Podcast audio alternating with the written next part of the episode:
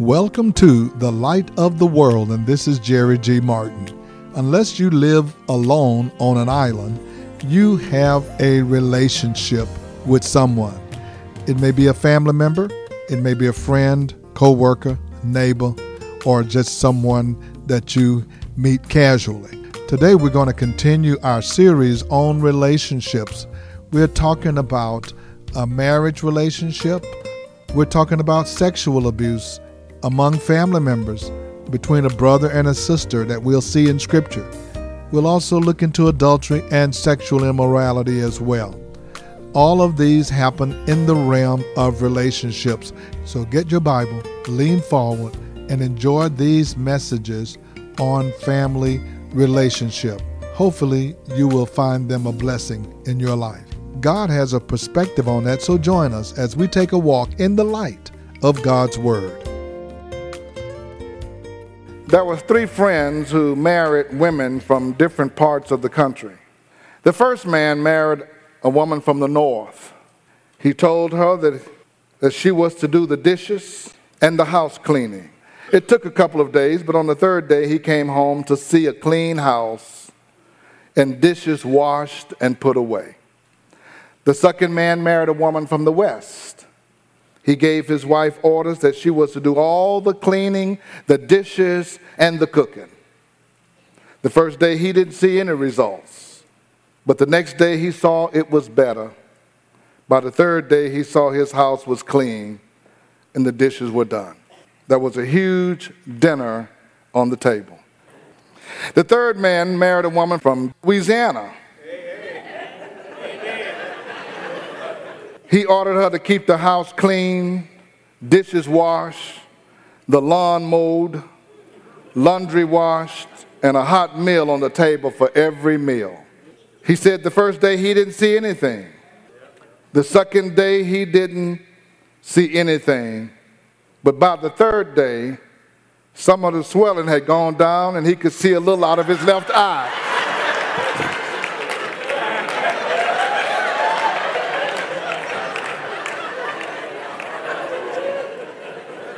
And his arm was healed enough that he could fix himself a sandwich and load the dishwasher.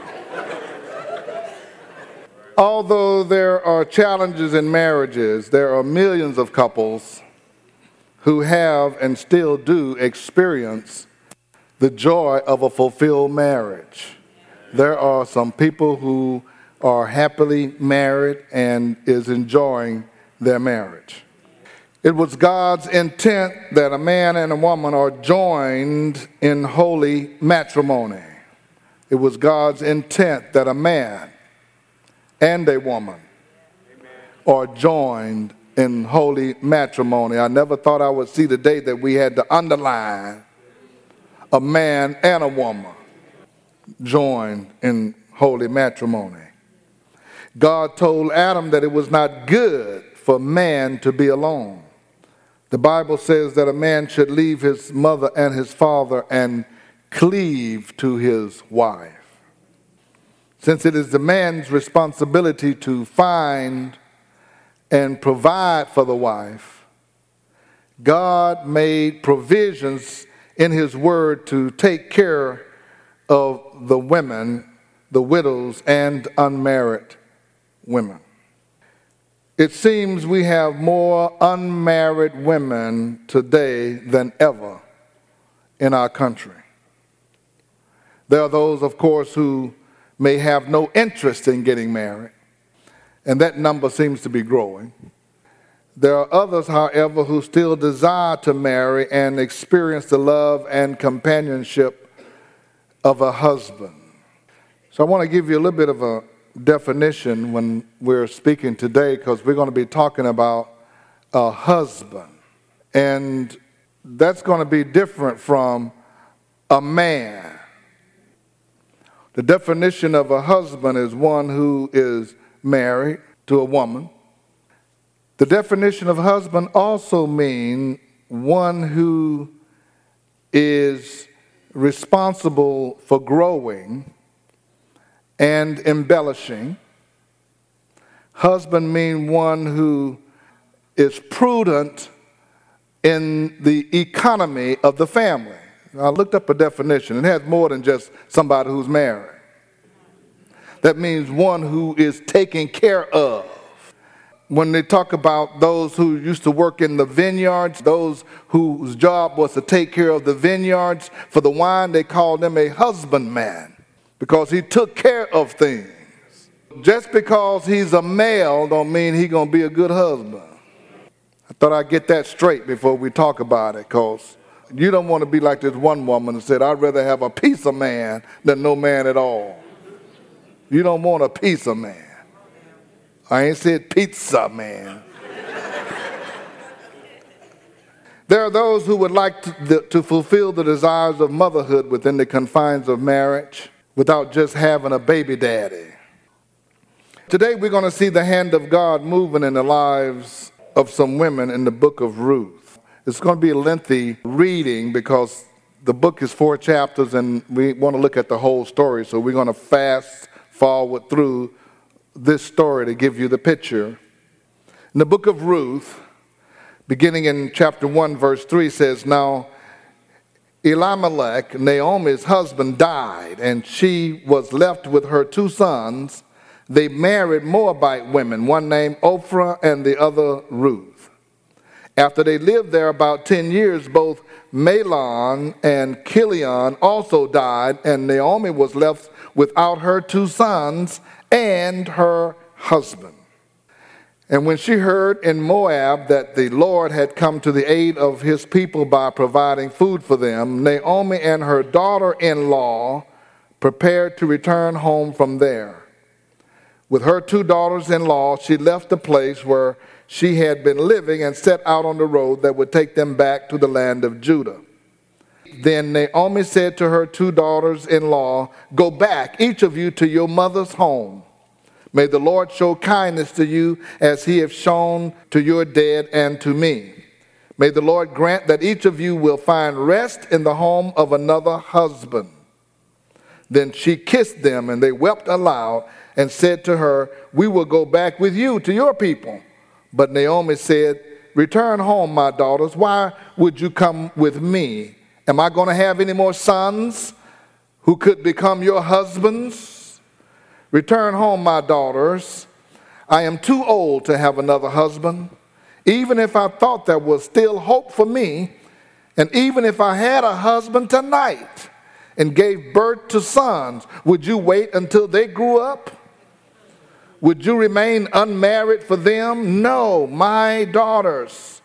It is more bitter for me than for you because the Lord's hand has gone out against me.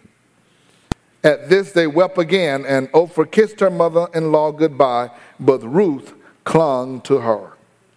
This chapter opens with summaries of the position and condition of these women. Naomi was married, she had two sons. She had the best of all worlds. She had a husband and she had two boys. You have to realize that in that country and in that culture, the, the success of the woman depended upon whether she had a husband. And if she had no husband, she better have some sons who would take care of her as she was sunk. There was no government assistance. There were no welfare. There was no Social Security. There was no Medicaid, no Medicare. The only thing you had to depend on was your husband or your sons. There is Naomi who is introduced to us with the notice that her husband died and left her with two sons. She's okay. Her husband had led the family to Moab away from Judah because there was a famine in Judah. They went to a foreign country.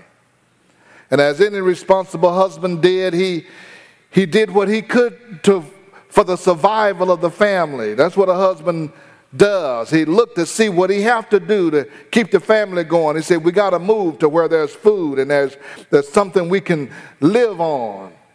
And Naomi was blessed to have the two sons, and the sons had the responsibility to set into the step into the father's role as providers of the family when their father when their father died.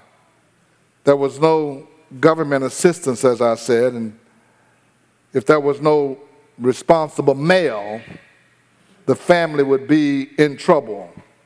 I believe that is what we are experiencing today in this generation. It has been a couple of generations just about where we have begun to see a lack of male responsibility for the family. Uh, you don't have to say amen. I know I am right. There has been a lack of male responsibility for the family. And that has led to a breakdown in discipline, provisions, protections, and preservation of the family. We have generation of men who have grown up without fathers in the home. We got men who had no man training, trying to lead or manage a family where they've had no training on them on their own. They don't know what it is to be the kind of man that provides and works and takes care of the family and protect it. When Naomi's two sons, Mahlon and Chilion, married two Moabite women, they married Ophrah. She had a television show. no, I'm just kidding. They married Ophrah and Ruth. Their marriages lasted about 10 years, and both of Naomi's sons died. Not only now is Naomi without sons to take care of her, she have two daughter-in-laws, and they have no husband, and they had no children. What we have at the beginning of this chapter are three widows, unmarried women. That may not sound much to you, but it was devastating to Naomi, especially because of the, her age, and to Ophrah and Ruth because neither had children, no sons. Three women. Naomi stuck in a foreign country with foreigners they have no husbands. We can see the depth of their despair in verse 11. But Naomi said, Return home, my daughters. Why would you come with me? Am I going to have any more sons who could become your husbands? I'm no good to you anymore. I can't help you with a husband. Return home, my daughters. I'm too old to have another husband. I'm too old.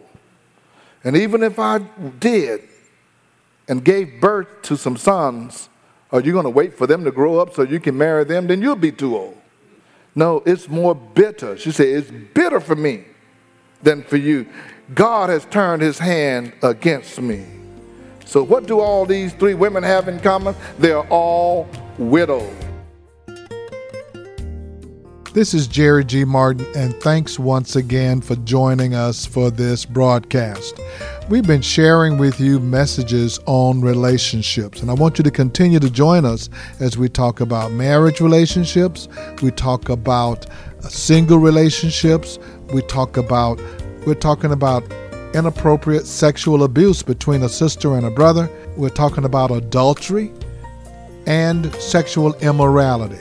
All of these has to do with relationships. I want you to know that God is interested in our relationships and how we live and how we represent Him in everything we do. If you would like to hear today's message in its entirety, you can go to our podcast at The Light of the World Daily with Jerry G. Martin. Again, that's The Light of the World Daily with Jerry G. Martin, and you can listen to these messages or previous messages that we have aired on this broadcast. And I also invite you to go to our website at lowcf.org. Again, that's L O W C F dot O-R-G. And then join us in person on Sundays. God is moving in a significant way. Pastor Jackie is bringing the Word of God. And so join us at 10 o'clock Sunday mornings at 16161 Old Humble Road. And don't forget about the Beacon Bookstore. You may need communion supplies, Bibles, or study resources, or anointing oil. Come and see us at the Beacon. It's right here on our campus. Call the Beacon now at 281 441 2885. That's 281 441 2885. Now, for the light of the world, this is Jerry G. Martin saying, May the Lord our God richly bless you, and we'll be with you again next time.